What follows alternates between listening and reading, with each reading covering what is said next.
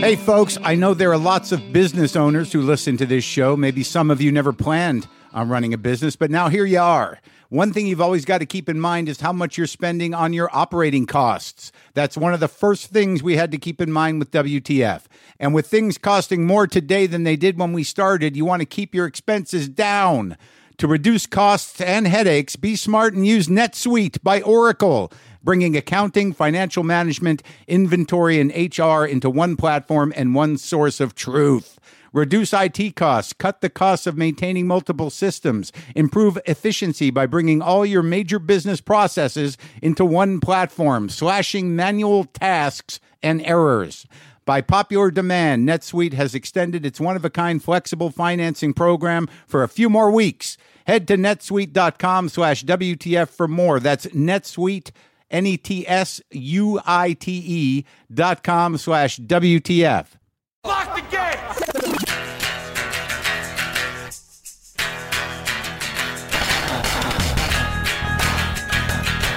All right, folks, let's do this. How are you, what the fuckers, what the fuck buddies, what the fucking ears, what the fuck sticks, what's happening? What is happening? Happy New Year. Or it's New Year. Here we go. Yeah, that's better. Not Happy New Year. Uh, here we go again. Hang on, this one's going to be nuts. And nuts is a diplomatic description, I think. I made no resolutions. I had some some idea that maybe I would change some things, and maybe I will. I kind of stuck it in my head, but I didn't draw any lines. I don't need a reason to uh, to beat the shit out of myself. It's something that happens naturally. Maybe my resolution should be not to do that. How about that one? How about let's not beat the shit out of ourselves? Can you do that? Because there is a difference. Know, there's a difference between uh, beating the shit out of yourself and being hard on yourself. My guest today is Bruce Springsteen, the boss uh, from Jersey. I went to Jersey, and I was just, you know, just I'll tell you more about that about that experience in a second. But I was reading his book. I, I, immersed myself in a lot of Bruce's music, and and I, I read most of his book. I didn't get through it. I got just past uh, Darkness at the Edge of Town, it's pretty much chronological from his childhood through his music, through his experience with his father. Talked a lot about his relationship with Jon Landau, his producer, who was originally a, a music writer, and his great friend, and, and a lot of other relationships in his life. But it's written beautifully. It's very poetic. It's very self aware. This is definitely Bruce Springsteen looking back and reflecting and seeing who he who he was and is. But the, the interesting thing for me was that I noticed that he's very hard on himself and that resonated with me because he's he is a, a one of a kind. He's very prolific.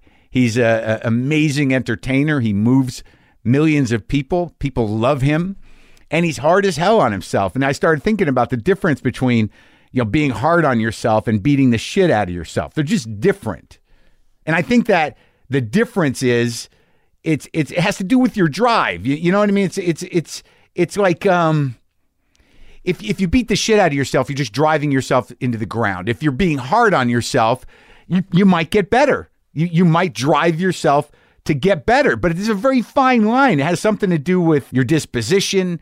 I mean, if you think you suck and you just tell yourself that all the time, I suck, without any, you know, real recourse or, or without any forward thinking, that's a disposition. I suck. Yeah, I've, I've convinced myself again that I suck. But if you're hard on yourself and you think you're great, you're just not as good as you want to be yet, then you might get better. I mean, it's just a, it's a mild adjustment. But sometimes people are just too comfortable in sucking and too comfortable in self pity and too comfortable in, you know, I'm fucked to make that mild adjustment to, to like, you know, yeah, I'm fucked, but I'm going to get better. I'm pretty fucking good. And that's you know that's what uh, Bruce Springsteen had. Obviously, you know, you know, talent and courage, you know, will also determine the outcome. And uh, one of those is uh, sort of God given. The other one uh, you have to earn somehow. But but I'm going to talk to Bruce. If you let me do a little a little New Year New Year's stuff here in the beginning, uh, that would be nice. You can scramble on forward if you want, but but I, I do have some things to say. The day before New Year's Eve, I watched uh, Adam Curtis's new documentary, uh, Hypernormalization, and uh, I would highly recommend you go find that thing. It's a beautiful piece of journalism. It's a very interesting two and a half hours that will expand your mind, blow your mind. I'm not going to say it's going to give you hope. Uh, it, it may be a little bleak in some ways, but at least you'll have the information. And I don't want to tip too much, but it starts. It, there, it tracks two stories at the beginning. One beginning in Damascus in 1975, and alongside of that, New York City in 1975. And he's able to start there and run through all levels politics, power, money, technology. Uh, and he, he sort of pulls back the veil on some things and frames things in a way through history and through connectivity and, and filmmaking that will really blow your fucking mind. So in the new year, I would recommend that so you can get a little depth in terms of what is really happening. And I believe it's in there. And I don't I don't believe that too often. So, heading into the new year, I got an email that uh, I think is a nice way to start the new year, if I could. Uh, and the subject line is WTF can make babies happen. Hi, Marc and the people of WTF. I just wanted to share a little story with you for the new year. Bear with me. About five years ago, I moved from London to Barcelona. I left my friends and my job and my city of 11 years, all for a woman. This might sound like the beginning of one of those stories of woe and heartbreak, which ends with me living on the street in urine soaked clothes, yelling at strangers and collecting plastic bags, but it isn't. The last nine months have been pretty wild. My girlfriend got pregnant in the midst of me and my buddy pushing to finish filming on a documentary that we are working on. I left my job and started working for a great company. Meanwhile, my girl's belly grew and grew, and I panicked late at night when no one was around. I read shitty parenting books. I looked for wisdom from fathers and mothers. I walked. I cried at dumb songs and movies. I thought about my ego and being a dad. I felt far away from my family and my friends. So nine months later, the due date came and went. Two days, hot bath. Three days, massage. Four days, a spicy curry. Five days, a long walk. Six days, a fight. We tried everything. On the seventh day, I was doing the dishes and listening to an episode, and I decided on impulse that I would put my headphones on her stomach and let my little girl hear some of your final guitar noodling and a little Boomer Lives. The little bun in the oven kicked up a storm, and a short 20 minutes later, her water broke. The contractions came every eight minutes, then six, then five, then four, then three. I ran around like a loon and got everything ready. I pulled up the car, and we left for the hospital. A 24 hour labor marathon, an emergency C section later, my sweet baby girl, Greta, was brought into the world. I was taken to meet her alone in a little room off the operating theater while my girlfriend was being stitched back together. I left her there, again on impulse, and was just handed my daughter and left alone in a tiny room. She was calm, staring up at me. I had tears streaming down my face. Today I was thinking of your episode with Louis C.K. and how he cried telling the same story. I cried then listening to it, and I cried when it happened to me, and I'm tearing up a little now. Anyway, man, She's beautiful. She's made a shitty year feel like it never happened, and she made this shitty person feel like he can never be shitty again. I've spent Christmas with my girls, and I feel like a new man. I feel like a dad. It's in there, Marc. I highly recommend it. Well, let's not go crazy, pal. I just wanted to thank you for what you do, share something with you, and thanks for all the brilliant people who have told their stories on your show. And I wanted to personally thank you for your cry of Boomer Lives, which sparked my baby's mind into this life. Even if you read this or not, I just wanted you to know I love you, Maron. Can't wait for Springsteen. Greta lives. Neil in Barcelona. So, Bruce, Bruce Springsteen. So, Brendan and I drive to Jersey. Here's how I come into Bruce. I flew to New York because I had this opportunity to spend an hour with Bruce Springsteen, the boss, a mythic person. He is unto himself. He is the boss. He is Bruce Springsteen. And the funny thing is, is like, I like Bruce Springsteen, but I'm not crazy. You know, like I'm, I'm, I'm a fan, but I'm not like, oh God. And that was helpful because I went through most of his catalog, listening to it again, most of it, and really kind of entering the world of Bruce Springsteen at the age I'm at now, 53, getting a new appreciation for things that I was familiar with. I remember when I was a teenager, I had uh, Greetings from Asbury Park. I had the uh, E Street Shuffle record. I had Born to Run. I had The River. I bought Nebraska. I, I was definitely in. And the weird thing about getting the opportunity to interview him is I was going back to New Jersey. Now, I don't know how many of you know this. Some of you do. I'm a New Jersey boy. I was born in New Jersey. Both of my parents are from New Jersey. And I left New Jersey very young, but I'm New Jersey, genetically New Jersey. That's just the truth of it.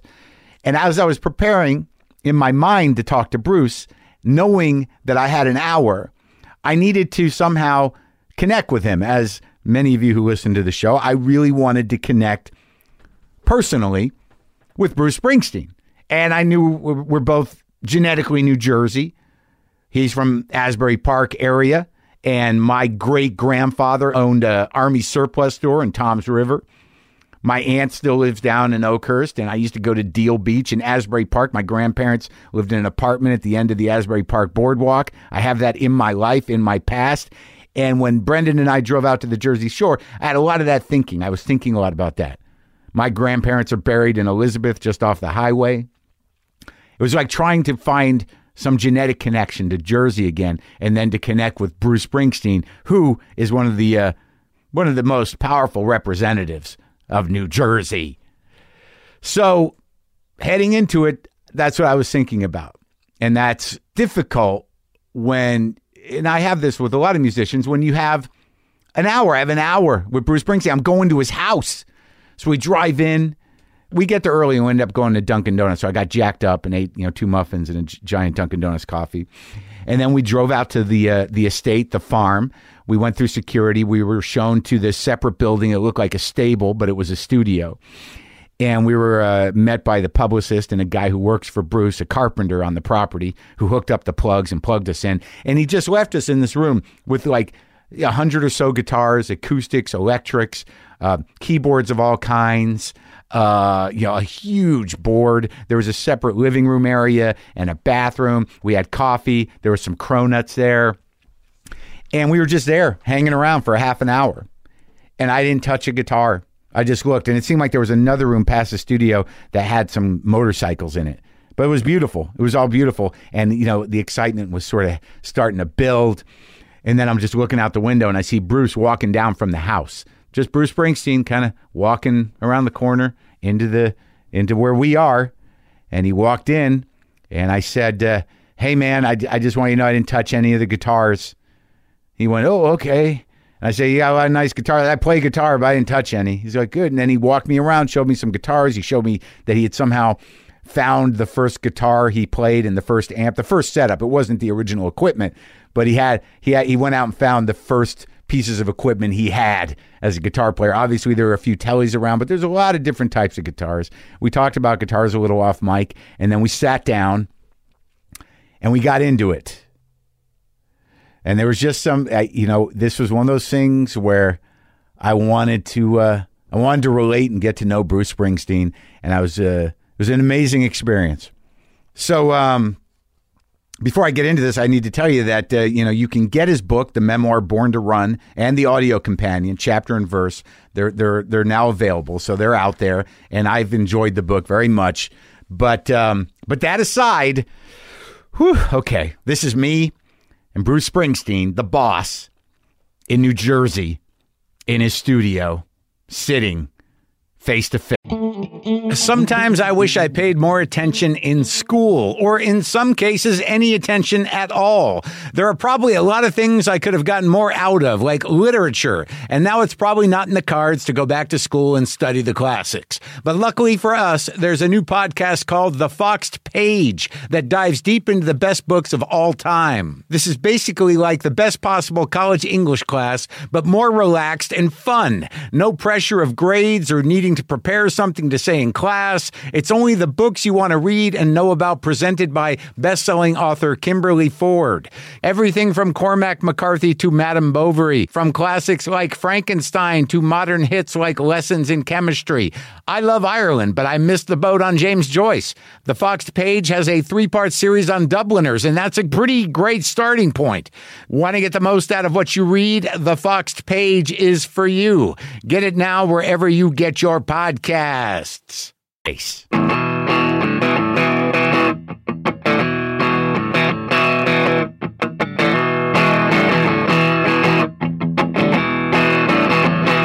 I'm using uh, 58s, Shures, Beta Nice. 58s. The Shures we used in. I'm trying to think which the ones were we used back in my first band. They were the, they didn't have the bulb on the end. They were the straight ended. Uh, Oh, really? they, they were the high end of what every every local rock band used. Right. If you had your Yeah. Shure mic, you Yeah. were You were you good? know, you were good. And a 50 watt amplifier to Yeah. run your PA. Oh, right, right. Just like one speaker or two speakers? Two speakers, two column speakers. It's just that, and then the box with the knobs? yes, Right. On columns. Right, right, right. The kind that you'd see at any event. And if you had any sort of echo rigged up, you were way, way, way ahead of the game. Yeah, the, the, the raw goods of rock and roll are very simple. Yeah, very You don't- simple. you don't need- you don't need a lot, much of man. anything. No, What- you don't need a lot. I, you know, I, I read. Here's where I'm at. I'll be honest with you, with the book. I'm right at. I'm right. I just finished uh, Darkness. Okay, So like, I, I didn't get to the end. Does it end happy? Is there a happy ending? you have to, you'll have to finish it and, and tell me. You're not clear on it. it's it's like it's a beautiful book, you know, because and I and I locked into it and I just kept going with it. So now like I feel like I'm in your head and now I have to get out of your head and into the present here. okay, How now when you're sitting around, what are you getting you're getting ready for Christmas now? correct. Yeah. Yeah. so it's nothing but chaos up there in the house? You are correct. My fa- my whole family's from Jersey. I, I never lived here really, ah. except when I was a little kid. And you know, in Asbury Park, like my grandparents lived in Asbury Park, like down at the end of the boardwalk in that one white building. They Sure. were, they, and there's pictures of me in those boats.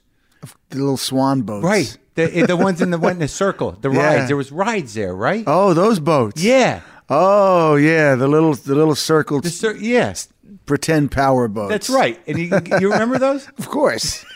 and and then I remember it got real shitty there. But I like I was thinking about it. It's a weird thing, and I'm, I'm gonna talk, I'm just talking for a minute because I talked to my dad because I wanted to track where my before I came over here. Like my great grandfather owned a surplus army surplus store in Tom's River, Right. and my you know, and then all of a sudden, my father I says, yeah, my father used to go down to Asbury Park, and he'd go to uh, Springfield Avenue and do whatever the hell he Springwood Avenue. Springwood. And Yeah. He said he got involved with what, like, the, there are these bits of information because my relationship with my old man's not great either, but he's still around.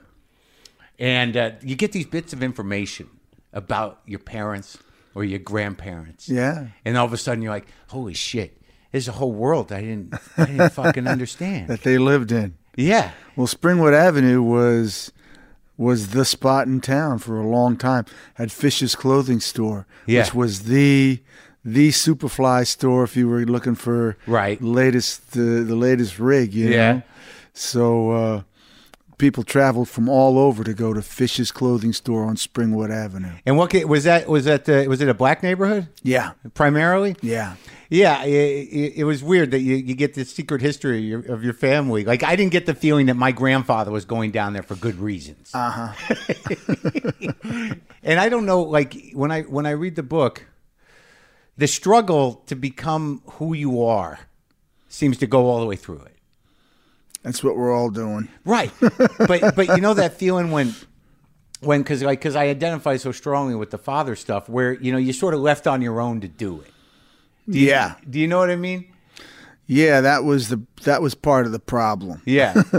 That, But also part of the solution. in retrospect, do you think when you think about your old man, were you, are you able now to? And I, I, maybe this is too heavy to start out with, but are you able now to to see that, like you know, which parts of him that you got oh, that Oh, are yeah. good? Of course. Yeah. Yeah.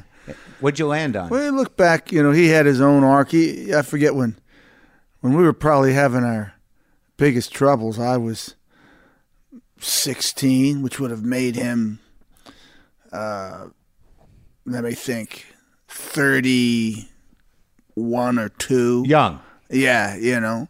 So he's, he's a young guy, Right. And uh, he was, you know, still deep into sort. Of, he had his, his his mental issues, and then he was also deep into sorting. He'd never sorted those things out for himself. So Drinking a lot too. you know, yeah, yeah, the beer, Yeah. the beer, you know. So my folks left me in 1969, which was a little unusual. Usually you leaving them, but they left me in New Jersey in 1969 and went to California. Right.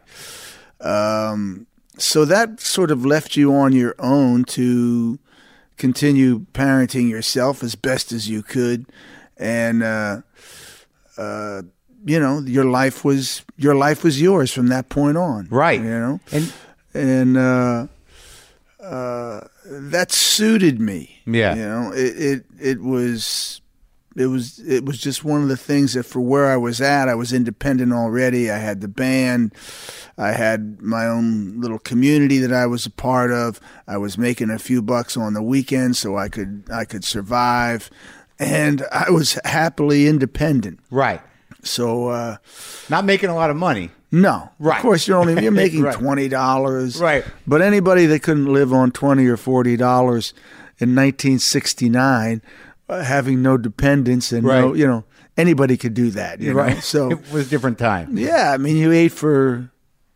you know, figured three three dollars a day, Right. four dollars a day was Yeah. all you needed to eat. So Yeah. it was, it, it was, it was just enough money to get by and have a good time on. And when you when you started playing rock and roll, when you started playing, like when you decided that that was going to be it, what what's sort of fascinating about me this stuff, you know, after after listening to your music my whole life, that you always had this sort of this working ethic about that it wasn't it wasn't going to come easy ever. Right. Right. and that that the that you know you maybe you in particular I don't know how how other people do it we're going to have to you know work twice as hard as anybody else Well, uh, as long as you didn't expect it to come easy, you were fine, you know. And, and also, the work was a part of uh, a project of self-realization yeah that uh, everybody has to go through in those early periods of their youth, through their twenties and into their thirties. Yeah. So I had a tool that assisted me in in doing that. You know, it was the the collecting of my thoughts in song and the the uh, measuring of my progress through music. yeah You know, not necessarily through success, right but through the music itself.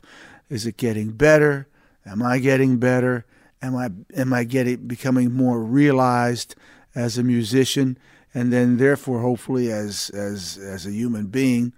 And so I had this whole project that I was working on from when I was really 14 years old that I was deeply, deeply, deeply involved in, that was giving my life uh, a course to follow, a center, a meaning, uh, joy, fun.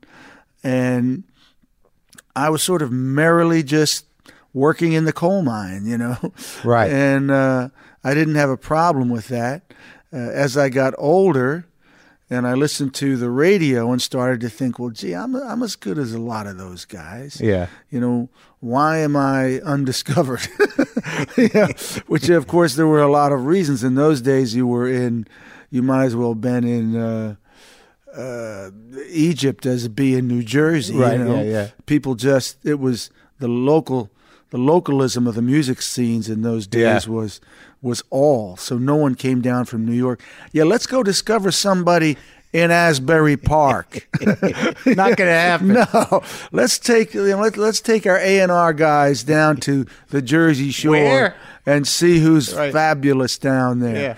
No, that that wasn't going to occur. And it was all cover bands too. You, you said that there was a lot of R and B stuff, but it was not a lot of original music. no, it was all your sort of cover bands that worked all the shore clubs. Yeah. Because the shore was sort of a faux Fort Lauderdale at the time. Right. you know and uh, so I, I say in the book we had to dig out a little bar that was doing no business Right. asked the guy if we could play for a dollar at the door The Student Prince bar? yeah and go to work To there. jam. yeah go to, keep- work there Now, when you were going through all this, like you know, the one thing, like getting back to that idea that it seems to me that you know, from the small bits and pieces that you talk about your family, well, there's a lot about your family, but those moments with your old man, it seemed like he had a lot of "fuck you" attitude to him.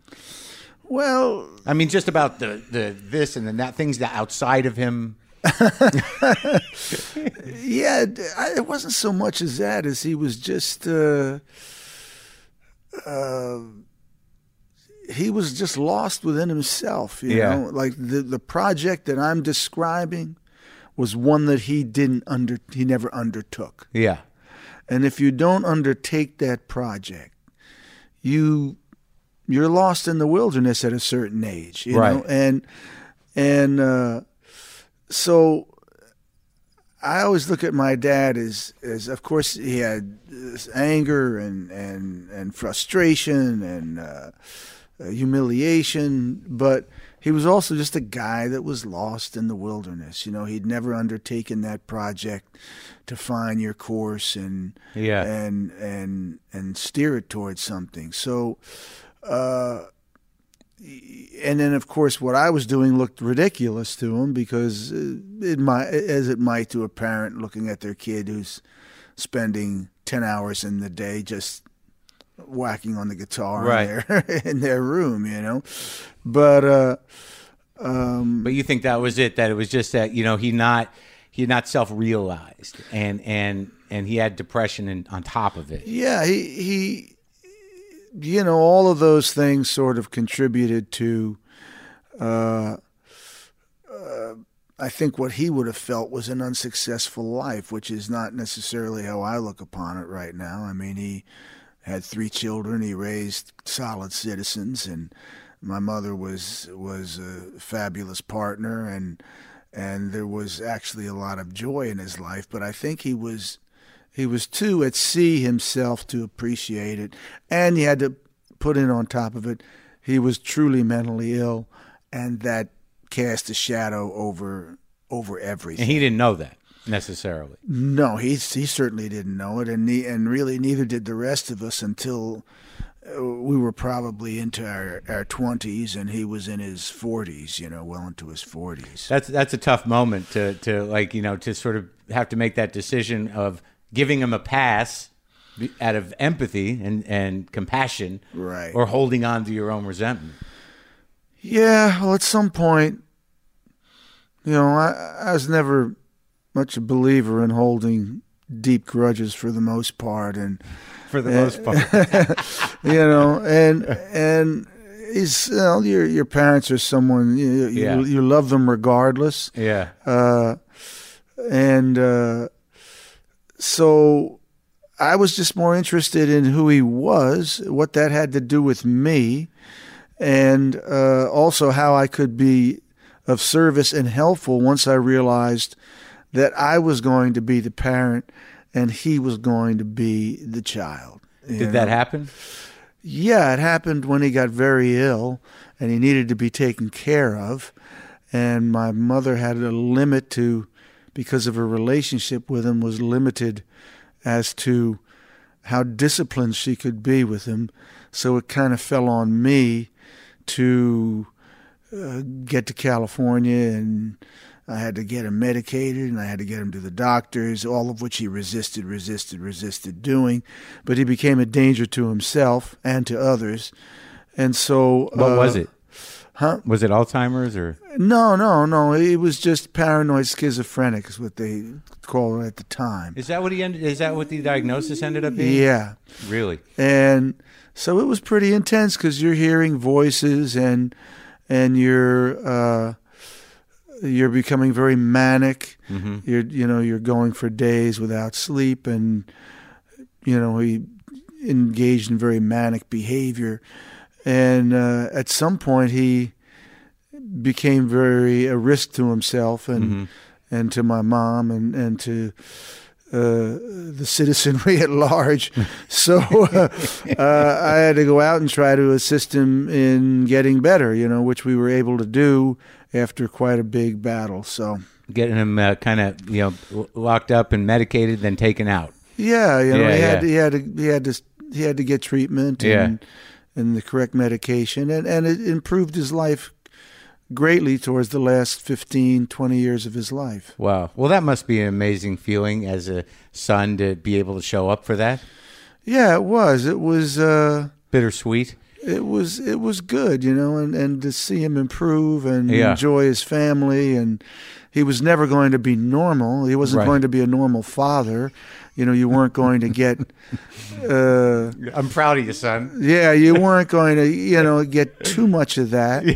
Uh, so you had to accept that fact and, you know, take take take things for what they were and enjoy what you could get and and not and at some point you obviously lose your anger about the rest because you see this was somebody who had to struggle very difficultly Yeah, losing anger is a it's sort of a a weird thing because it's a choice. Yet when you're in it, it doesn't feel like you have a choice. Well, when when you're in it without understanding, you know, or but there are, as I say in the book, there are also irretrievable relationships where uh, events have occurred that uh, that relationships don't come back from. I mean, I know plenty of people who had to sign off from their families for a variety of reasons, Yeah. for good, healthy reasons, and move on with their lives. Right. Uh, so that can happen too. Yeah. But if the relationships are retrievable, and I, I felt like mine was, uh, uh, then it's it's it's there's a nice payback in in seeing things, uh, you know, come closer and become Yeah. a little more healthy, To let go a little bit. and let go of, you know, look look back on your anger as a part of you know youthful misunderstandings and and of course you had your reasons and and there was bad behavior you know my my papa could be very cruel when he was young and you know it's not that you let that slide. You live with it. It's a part of your life. And if you're lucky it's fuel for the fire you know? I mean people don't end up in my circumstance who generally had these very placid Sure. loving very happy fulfilled lives. It's not how you become a rock and roll star Yeah. you know? You got to have some chaos tumult uh you know, disastrous relationships, humiliation at a young age, uh, feel disempowered, uh, enormous amount of weakness, and suddenly things start to burn, burn, burn. Yeah. And when that burning starts, if you take that flame and you aim it towards the right thing, powerful weapon Yeah. Yeah. and a, and a powerful gift. and powerful. It, and if you were lucky and had the talent, it's a powerful gift. Well, that you know, that's sort of the the interesting thing about it is that when you don't get that thing from your old man, but your mother seemed like a real uh, a, a real piece of work, and Yeah. just a you know, a kind of like uh, the attitude, The solid citizen, you right, know? right, And uh, always sort of you know moving through. so I was lucky enough that I had a yin yang. Yeah, yeah. You know, if you if you had if you Yeah. had two people bailing on you, I have no idea. You know, you could get so lost. But my mother was the opposite. She was the uh, the essence of consistency, the essence of unconditional love. Uh, always on your side, doing her best to guide you as much as she could, but mainly that feeling of the deep the deep love that, that was in your life every day. So I had these two things that I that I was balancing, and those things did later show up in my music, and uh, as part of the yin yang of my own music, from the darkness, dark parts, and the light parts. So it ended up being a very powerful uh, uh, balance Yeah. that I grew up with. And it's also interesting to have to reckon, you know, to reckon with the fact that like they they're not they're going to stay together. That the yin and yang, like there's a several points in the book where Yeah. they're sort of like she couldn't leave him, he wasn't going to leave, Right. Because it was the responsibility of the situation, which I imagine had something to do with with commitment and and faith and maybe some religion. Yeah, you know, they it was not it wasn't the day of divorce or an easy out on things, you know, my my mother came from a divorced family and I think she decided that that was never going to happen to her. Yeah, no matter what. No matter what. and uh, my father provided, uh, one of the things he did provide was a man that wasn't going to go anywhere. You know, he was Literally not out of the yeah, house. they were they were stuck together f- forever and for good, and so I had to I had to address them both as as a couple. You know, I always had to deal with them as a couple and deal with both sides of the coin. Yeah, it's it, it, it- it's hard to, to figure out. I would imagine the the justice of that. That how do you like how do you you know you're in it and your dad's being abusive and your mom's you know doing whatever she does and you've got to just deal with it. Yeah, that's the that's the lay of the land. Those are those are the those are the cards you've been dealt. And when you're young, you it's they're impossible to understand. How could you live in a house where there was so much kindness and great cruelty? Yeah. You know, it was very very difficult to understand those things, and it set you very on edge.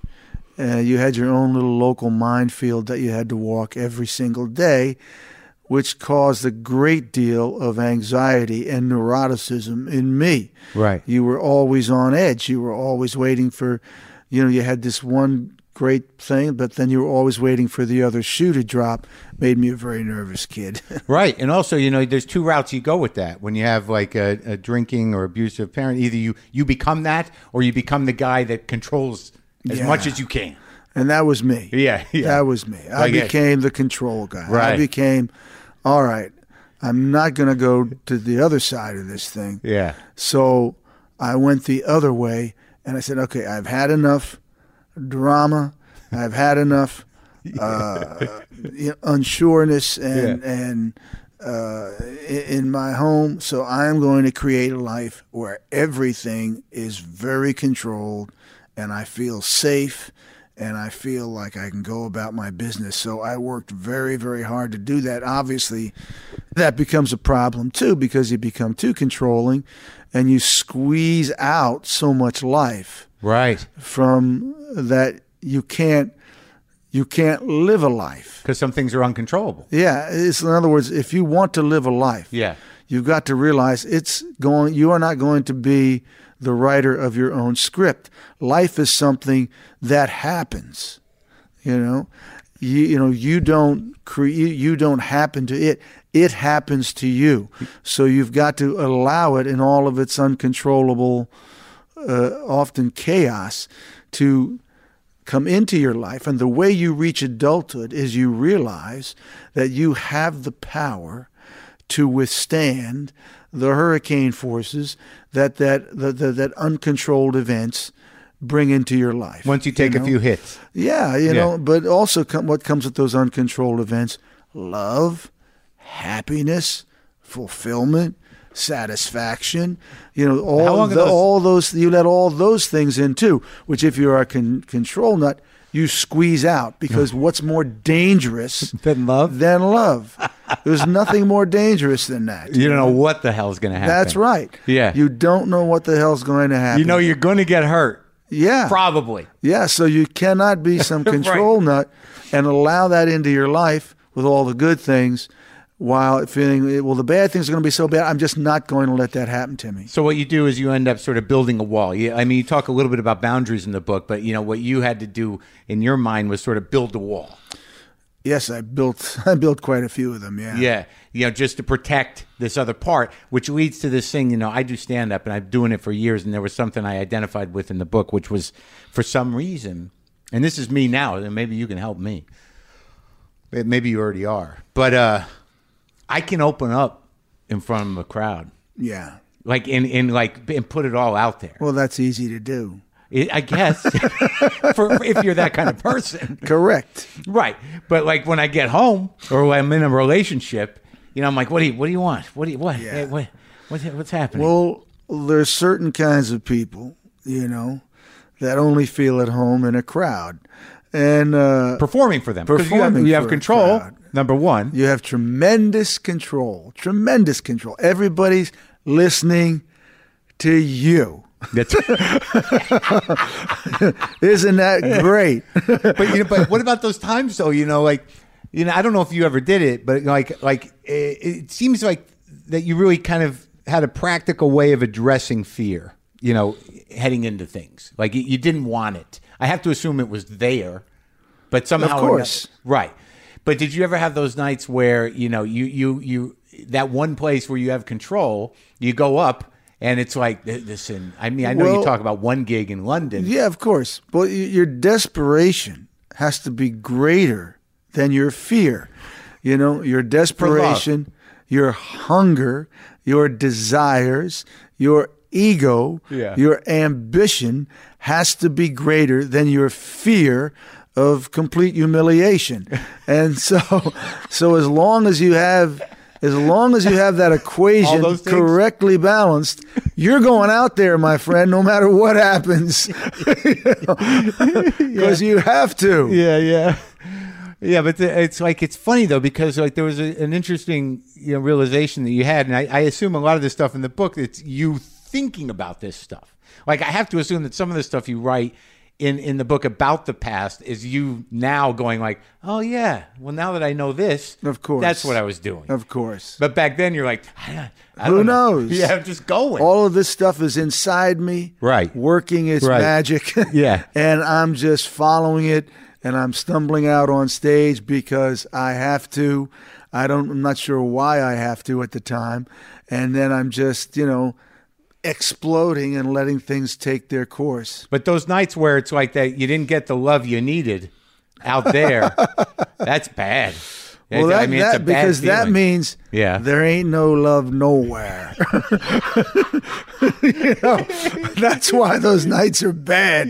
If you've squeezed all the rest out of your out of your daily life and then you're not getting it there, there ain't no love nowhere, my friend. It's a lonely world when that happens. and you went through months like that. well, sure. I mean, now, now most of the time, you know, we Not would, about the crowds, but where you take you were out in the exile in a way. You know, oh, I went doing through that for years. You know, years and years. You know, in my real life. Yeah, You know. yeah, but uh, you know, I always fell back on my pretend life, where I got to pretend I was Bruce Springsteen, and uh, and I always had that to fall back on, and for three or four hours a night, you know. right, right. Yeah, when things get real dark, it's sort of like let's do the show. yeah. At least that's something that I know where the fuck I am, you Right? know? Yeah. Let's That's it. just That's do your the place. show. I'm, Yeah. I'm safe there. I know what's going on. I know what's expected of me. I have no problem busting my ass to deliver it. And at the end of the evening, I can go home and put my head to sleep on my pillow in a short moment of peace. I did it. I did it. And then, you the wake ne- up. and hell starts all over again. But Yeah, you just sort of like you know that you, that elation, that That's victory, and then you it. just wake up and it's like, oh fuck, uh, that's right. now what? I'm back. I'm back in the real world. No more cape. I don't got my superhero outfit on anymore. That's right. So, I, like, is that where? I mean, that real world thing, and the you know the difference between the two. I mean, how difficult does that did that get for you on a day to day basis? Well, when you're young, it's not that different. When you're course. 25, you You're know, sleeping in the beach or on some yeah, floor. Life is grand, Yeah. you know, and and you don't have that much off time because you're touring constantly, and and uh, and you don't think anything's wrong. You know, you have girlfriends; they're kind of coming and they're going, Yeah. and that's kind of natural. That's Yeah. that's the way it, it- life is. At days. When you get to be 35 and 32, something starts creeping in, you know, that that's telling you, well, you know, you've had enough of, of you, you've done enough of sort of the coming and going to yeah. realize something's broke. Oh yeah, Something's broke. like that shit ain't working. yeah, so something, something's wrong, you know, either with me or with the people I'm choosing or just Right. there's something broke in the machine. So you start to realize that starts to creep into you when your own. uh, People always talk about women have a, a a body clock, but I think that men have one too. And when they get into that early 30s Yeah. and mid 30s, you start thinking about, okay, where's the rest of my life? Right. Where is I'm a the- success. Why am I? Why am I sitting here in this void? yeah, where's the rest of my life? You know, and uh, and why don't I have one? I mean, I shouldn't I have one? Isn't you know? It, haven't worked I, for it. Haven't I figured out all the? Right. Haven't I figured out all the big problems? You know. I got all the Uh, answers. Yeah, and that's when you realize when it when it finally lands on you. Yeah. You realize, oh my God, I'm back to zero in this area, and this area has nothing to do with the craft that I have, with this fortress I have built for myself Yeah. for 30 some years.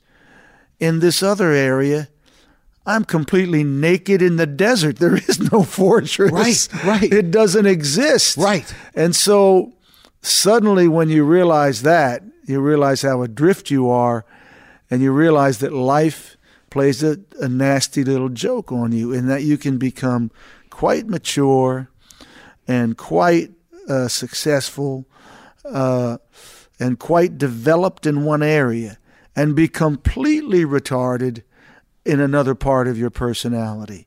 Did, did You you know? find that that was see like because I've dealt with some of that, but like you seem to have dealt with it in your 30s. I, I'm just feeling that now because Oh boy. Because I didn't get successful until I was in my 40s. Right. So so the feeling of getting that thing shored up, like I'm going to be okay there, Right. you know, took me a lot longer. Right. So now I'm sort of like, well, that's okay, and I thought that would answer a lot of questions, but then you're like, Well, you think it's going to answer all your questions. Will you be okay at Yeah. least?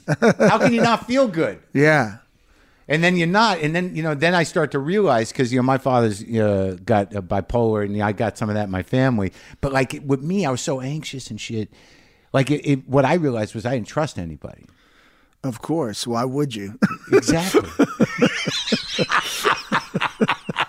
and then you know it's like so how you're not going to let anybody in. That's so right. So all this stuff, no matter how many people you got around, the band, the women, whoever, right. the, you're still alone. no, I built a thing where I would survive alone. I didn't trust anybody after my parents left and after I had some very close people who died on me, my grandparents. I said, Whoa, this world will kick your ass and burn you inside out. I don't trust anything or anybody that I haven't built myself. Right. And so you go about building, building, building, building, building, building, and you keep the world at large, at bay, you know, and that's how you live. Yeah. And you believe that not only that's how you live, that's how you can live forever. Right. And then you reach a point where you realize that yes, you have built yourself a fortress and you are locked inside right. by your, you know, all by your little lonely self. And that's when you realize, I got to go outside. Hmm. I got to go outside, but I don't like outside. Yeah. I don't like what's outside. I, I, I don't trust any of the people outside. Yeah. You know, eh, you know, I only trust myself when I'm doing what I do. and other people are doing what I hope they uh, yeah, tell them yeah, to my do. audience is there. But outside of that, I don't trust the world at all, man. The world is dangerous and scary. So how'd you get out there? Well, you gotta go. You know, you gotta go. well, I mean, when like in the music, like like because like when I'm talking to you, you know, face to face, you know, I can hear the and I can hear through the work the the resolution of those problems intellectually and But- emotionally. But I put all of these things. I got to a point where I hit a wall, and I realized, man, I am locked inside this thing. What year was that? Like what what, I what were you doing I- creatively? well, I was I wrote Nebraska, and I took this trip across the country that I mentioned in the book. yeah. And uh, during that trip, I felt so alienated from everything that I was coming in contact with that when I hit the West Coast, where I had bought myself a small home, and I realized I can't live here. This, This isn't New Jersey. and, uh, and this little house is closing me in. Oh, really? Get me back on the road. Yeah, yeah. And but I realized that if I got back on the road, I was just going to bounce back to the East Coast and feel the same way and bounce back again. I realized I'd run out of my options. All my rock and roll medications had come to a point where, okay, that part of your life where all those things worked for you and you thought you were okay is over now it's over. You're never going to feel that those things can make you feel completely all right again. So, like Nebraska was almost a cry for help in a way. It's over. It's over. The, it was over then. Yeah. You know, and so now you're going. Oh my God, I got to go out. And that was when I got into the analysis because I didn't have a key or a clue as to how to put my foot in the real world. I was 30 some years old and still doing every every deal I had was in pure cash. I didn't have a checkbook. I didn't have a credit card. If I wanted anything, I paid for it in cash. Yeah. And and so I was in my own little you know, my, And my own and, little and, dream world. And and Jon Landau told you to, to And he was the guy that said, "Yeah, you need professional help." and that's not something you grow up with, or it was, you probably had a natural aversion. to Of it. course. who the hell does that? I didn't know anybody. Working people doesn't do that. See, I didn't ever. I never knew anyone, with the exception of Jon himself, who I did trust greatly. But with the exception of I never knew anyone who had anything like that. And I grew up around sick people. I mean, I grew up around people we, we were don't we don't we don't get help. no, who were deeply, deeply mentally ill. if Jesus doesn't work, then we're going to live with it. You know, you went off to the county home. yeah. you know, is where you went. Right. And uh, uh, I grew up around people who were seriously mentally ill, and no one really got any help. So this was a revolution for me, but it was the thing that worked. You know, I went in and, and I, I, a lot of the things we're talking about, I gave a name to. You got tools. Yeah, and I said, okay, oh, I got it. This Yeah. is all this playing. This is just this. It's not everything. Everything, yeah, everything is still waiting for me. Right. But to get to everything, I got to go out where everything is, Yeah. and I don't like to do that. Everything being uh, uh, what? Life, love, you know, Children. the world at Yeah. large, children, you know, uh, and to go out there, I got to go out there where life and the world is going to happen to me. But that's an interesting thing to me because, like, now if I really think about the music and I think about that relationship that you mm. have with your audience, a very specific audience in a way. They they love you and they they you know they they they you, they look up to you. You you speak for them because in the midst of all your understanding poetically. You know, both light and darkness, and the charisma that you bring to the show, there was there was a certain purity to it. Like there was almost an innocence to it because you know you were working this stuff out mentally Yeah. that you know emotionally you were connecting to others' stories and moving some of your own emotions through it. But because of your kind of almost because of the world you built with your, your, for yourself, they were experiencing you as this pure being. Well, the funny thing is, I was writing about it richly Yeah. in my music. Right. I just wasn't living it. Right. You know, Well, that- you, you in that book you had that amazing passage where you said that because your father was incommunicative, you had to picture both sides of the of the conversation in your own head and and resolve issues that were going on between you and him in the characters that you built in your own head. So your empathy was huge, but perhaps you know, that too that, embracing. That came. Part of that is I always believe it's a genetic predisposition to being a certain kind of person. My mother was extremely sensitive. We had a lot of empaths on her side of the family, and I got dealt those cards, which were very helpful when it comes to uh, watching and writing music and Yeah. experiencing life in other people's shoes and putting yourself in other people's places. It's a great way to work, not always the best way to live. But Yeah, because you get crushed. yeah, you get crushed, you know. And so you got to learn how to then you have to learn how to do that and be that person while at the same time putting up some very sane where you need to put up some very sane and protective uh, Boundaries. boundaries, you right. know? So you don't get taken advantage Right. of, which you were at times. many times. Yeah. You know, and so I had to learn like, oh, I got it. I'm really in control here, but I'm kind of a sucker for all these other things That's it. when they come my way. You're a mark. I'm a mark for all these other things. I had a classic thing happen to me in New York City where I got caught in a classic New York City con game. No kid. Three card monte? No. Oh, wait. Guy came up to me on the street. Yeah. this is when you were Bruce Springsteen. yeah. Okay. People guy knew you. came up to me on the street, uh, said he was uh, from South Africa, uh, came into town. Oh, taxi yeah. driver picked him up, got dropped off. Uh, Lost a briefcase. Lost, you know, lost the briefcase. It's in, it's at Madison Square Garden. It's filled with money, Yeah. and I'm going, oh, how can I help you? You and this leads to a variety of other circumstances where I finally end up on a street corner, and a guy who says I've got a gun in my pocket because I finally was, I finally realized I'm caught in something here. Yeah. It's it's not bogus Yeah. you know and i end up walking away anyway uh, but i said hey why did i why am i the guy that What? out of the thousands of people on the street that day somebody looked at me and said that's my man Yeah. yeah. Yeah. I, I, yeah. I know that you know, feeling. that's my man and i said okay i'm putting something out here that's great sometimes but not so good in everyday life That's that's a, that's a tough realization. it was i had to realize whoa Yeah, because then you got to learn how to look hard. i'm kind of stupid this way I don't know what it is because it's like you, you know either you got that. It's like William Burroughs said, you can't hide the mark inside. No, you can't.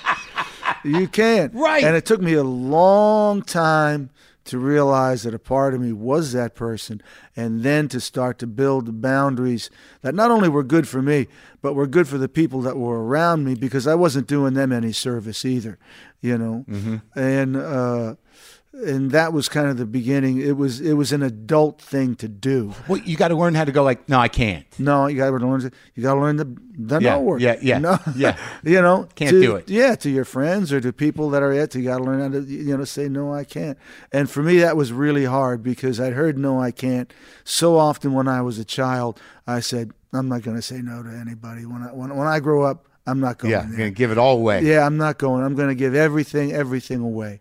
And so, uh, And you trusted people, stupidly. yeah, completely. Yeah. completely. I both I both was somebody who didn't trust anyone and trusted everyone yeah. at the same time when I went outside. So, so uh, Well, you trusted your It creative vision, you know. So Yeah. like, so like, there, like that ego you're talking about, which I can kind of identify with in the sense that sort of like I'm going to be big, you know. I'm and I'm going to do it my way. yeah, That- and also I idealized people in my songs, and so I then projected that onto. You know, just whoever I met. You Oh, know, sure, right. Which, which, a- which I made this guy up. I Yeah, wrote this guy. Yeah, which plenty of times Yeah. worked out great, and then, but sometimes not so great. but right but the stubbornness really like there's some points in your career where you were like you know this this is the the my way thing served Yeah. you you know greatly Yeah. and that you know you fought the good fights for your creative vision that eventually Oh, paid yeah, off yeah. but it was a hard time Yeah. there was one bit in the book that like struck me just because of what we're living through now. There was a moment in the book where you talked about the high school principal encouraging the you know you had the rah-rahs and the greasers and then the meatheads but you know there was a you know this was a high school thought but you know when you were a long hair and you were going to go to graduation that he subtly encouraged somebody to anybody to get you in line Yeah.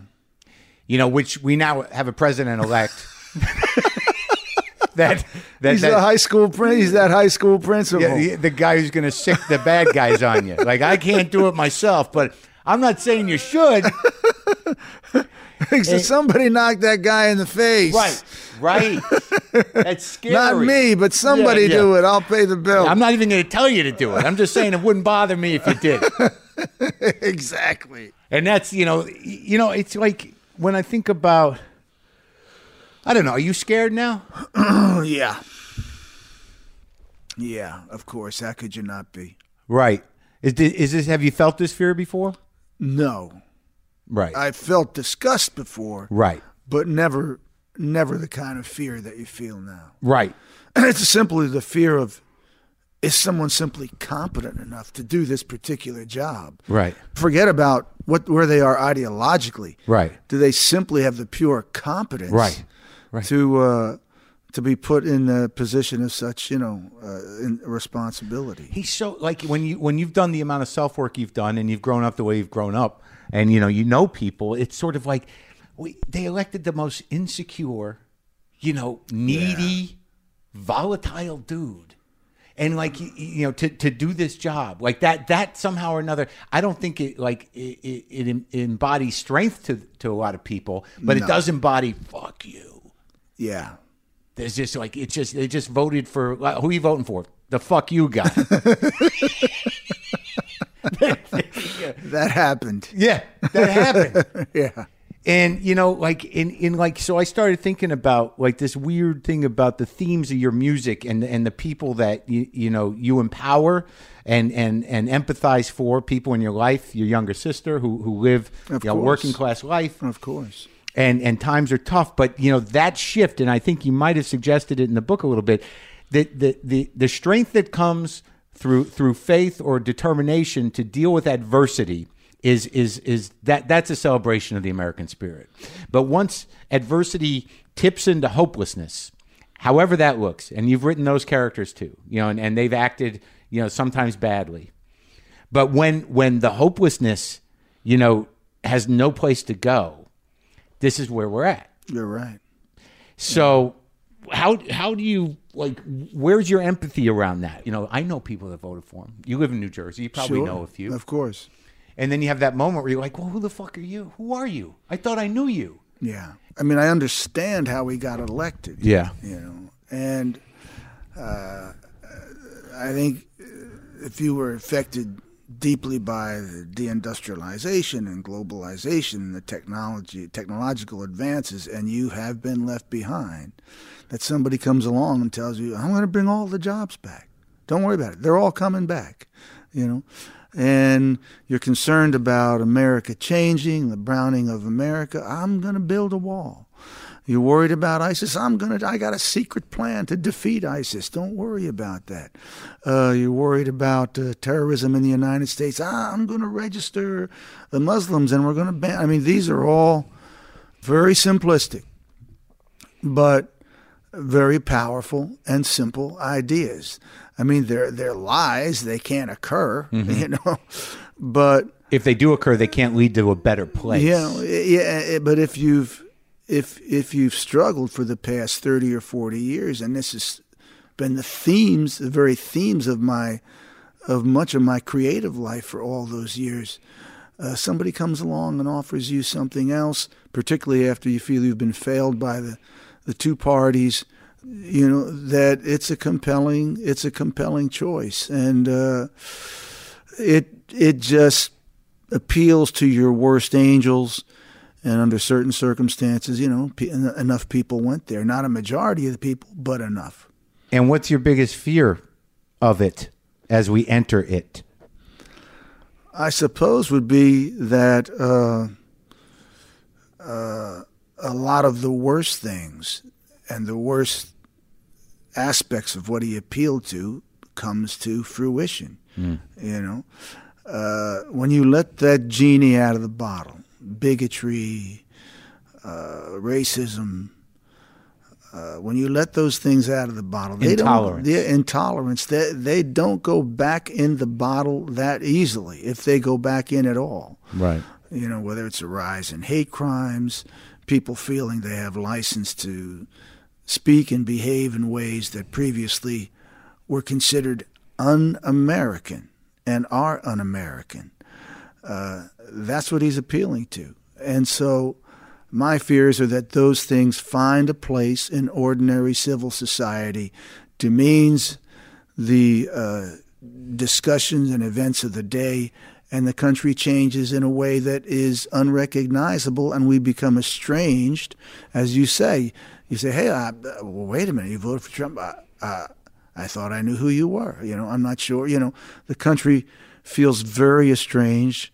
You feel very estranged from your countrymen. You know. Yeah. So those are all dangerous things that, uh, and we don't even know. You know, he hasn't even taken office yet. And everyone's yeah. And it's bad. Those of us who panic are panicking. yeah, you know. So we got to wait and see. But uh, but those are certainly the implications. And if you also look at who he's been picking for his cabinet, it doesn't speak very well for what's coming up.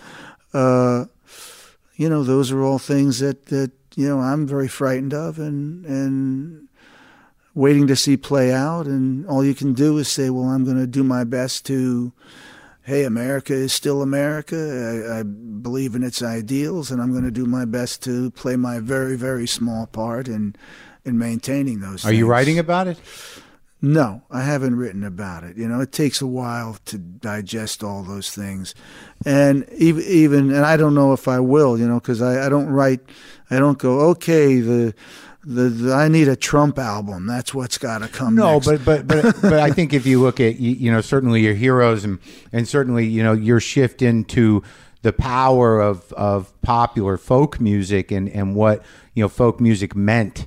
Like you know, it's Well, interesting. I've, I've got a lot of songs that are about it right I now. know, I know. You know, They're so, all there. That's done. Yeah, they're there. Yeah. You know, they're kind of there already, and and uh, you know, if, if I, I work from the inside out. In other words, I'm inspired by something internally, and I make a record based on what I can write about at a given moment.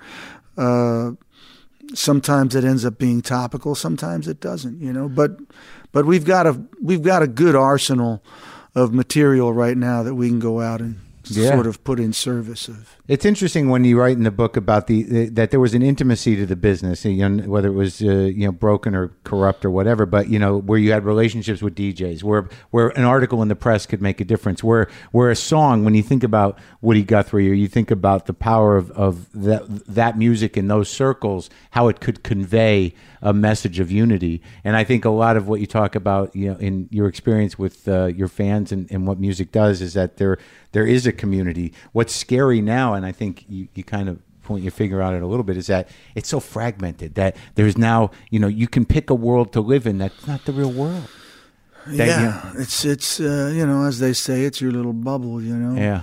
and uh, you know New Jersey's a blue state, and you know Sure. I certainly ran into more Clinton supporters than I did Yeah. Trump supporters, but but uh, I did I did know both, and and uh, I think if there's a benefit to what's occurred, and this was a little similar after the OJ verdict, was that people realized, whoa, there are some other Americans that are my countrymen that I simply I'm not sure I know who they are. So the answer is is not to pull back into your little box, but No. the answer is well, let's find out. You yeah. know, One way or the other. you know, and yeah, Uh, yeah, and, uh, we're going to find out. there's plenty of good, solid folks that voted for Donald Trump. Right. You know, as long as well as people who had other agendas, but you know, to to know that you've got to you've got to know some. You know, and uh, I think what it is, some a little bit is just this idea of change. You know that whatever they were afraid of, they voted their fear. Yeah. And but they they but the thing that's American that that is is sort of unnerving a, a little bit is that sort of like it'll be all right. It's going to work itself out. and then me, and I'm probably I don't know about you, but there's part of me that's like I don't know. I, I hope so. yeah, you know what I mean? Like like you, it's shaking the faith. Of course, you know. So uh, So we'll see. yeah, that's it. That's all we can say right now. Yeah. And, and what have you done differently to, to finish up here? Like, you know, because I know, like, I don't have kids. Like, I, I you know, I don't, uh, yeah, I've been married a couple of times and didn't have any kids. You can do that if you really focus on it. It's incredible. you can put your mind to it. Like, you're like, I, I can fuck up a relationship. I can be with a woman who wants kids. I'm not to have kids. But, uh, but you, you somehow, you know, I guess through self work and through uh, you know whatever you had to do to, to get your darkness in place, you know, we're able to to rise up. Like there's that moment after darkness where you said like, all right, you know, Born to Run's about freedom i- i- in that way, selfish freedom, and then there's responsibility, and somehow or another you've put yourself together enough. Well, there's there's there's license and there's freedom, and those two things are very different. That's right. I always say, license is to freedom as masturbation is to real sex. It's not bad, but it's not the real. But like you, you talk a lot about manhood, it seems like you've manned up and you've become a, a, a, a decent. You're always a decent guy, but you're a good father. And, and how did you do it differently? How conscious Well, are you? I I think you have to believe in the things that you don't know. You know, most people, the things they don't know, they don't believe exists very often. You know. Yeah, yeah. So you you have to sort of believe in the things that you don't know. Know that they're there. Know that they're an important part of a full life, and then you have to go out And you have to find a process in which you come to know those things, whether they're appealing things about yourself or whether they're not. You've got to, usually, you've got to go out and learn about all the ugly things about yourself and all the mistaken things that you've done uh, to construct. Uh, uh, a responsible know, version. Yeah, you know, you've got to go out and sort of incorporate, the, learn those things, and incorporate them into your life. In doing so, you learn a lot of forgiveness. You learn, uh, uh, uh, you know, your tolerance increases tremendously, and you learn a lot about the way life happens to you, as I say. And you've got to prepare yourself for good things that come in your life and also the bad things that come when you open yourself up to the world at large. And so that, that was the biggest change that happened in my 30s that I had to I had to make. It was like going back to learning my first chord on the guitar. I had to learn the first chord on myself and and build it just the same way I built the craft of playing and singing, slowly, step by step, angry, sometimes joyful, until finally I was able to put together a me that other people, once they got to know me, would be able to stand, you know. and then once I was able to do that, then you know, then you, your kids come along, and and you know, you have a wife and a, a relationship, and and you do your best to try and not fuck those things up as you go, which is not easy to do, and uh, and but suddenly you wake up one morning and you know, there's a life there, you know. So uh, and a lot of it's not in your control. Most of it, uh, some of it is, but a lot of it, a lot of it is not. And you okay with that? And you got to be okay with it. and and got to have a little faith. That's right. Yeah. That's right. Thanks for talking, Bruce. My pleasure, man. Thanks a lot.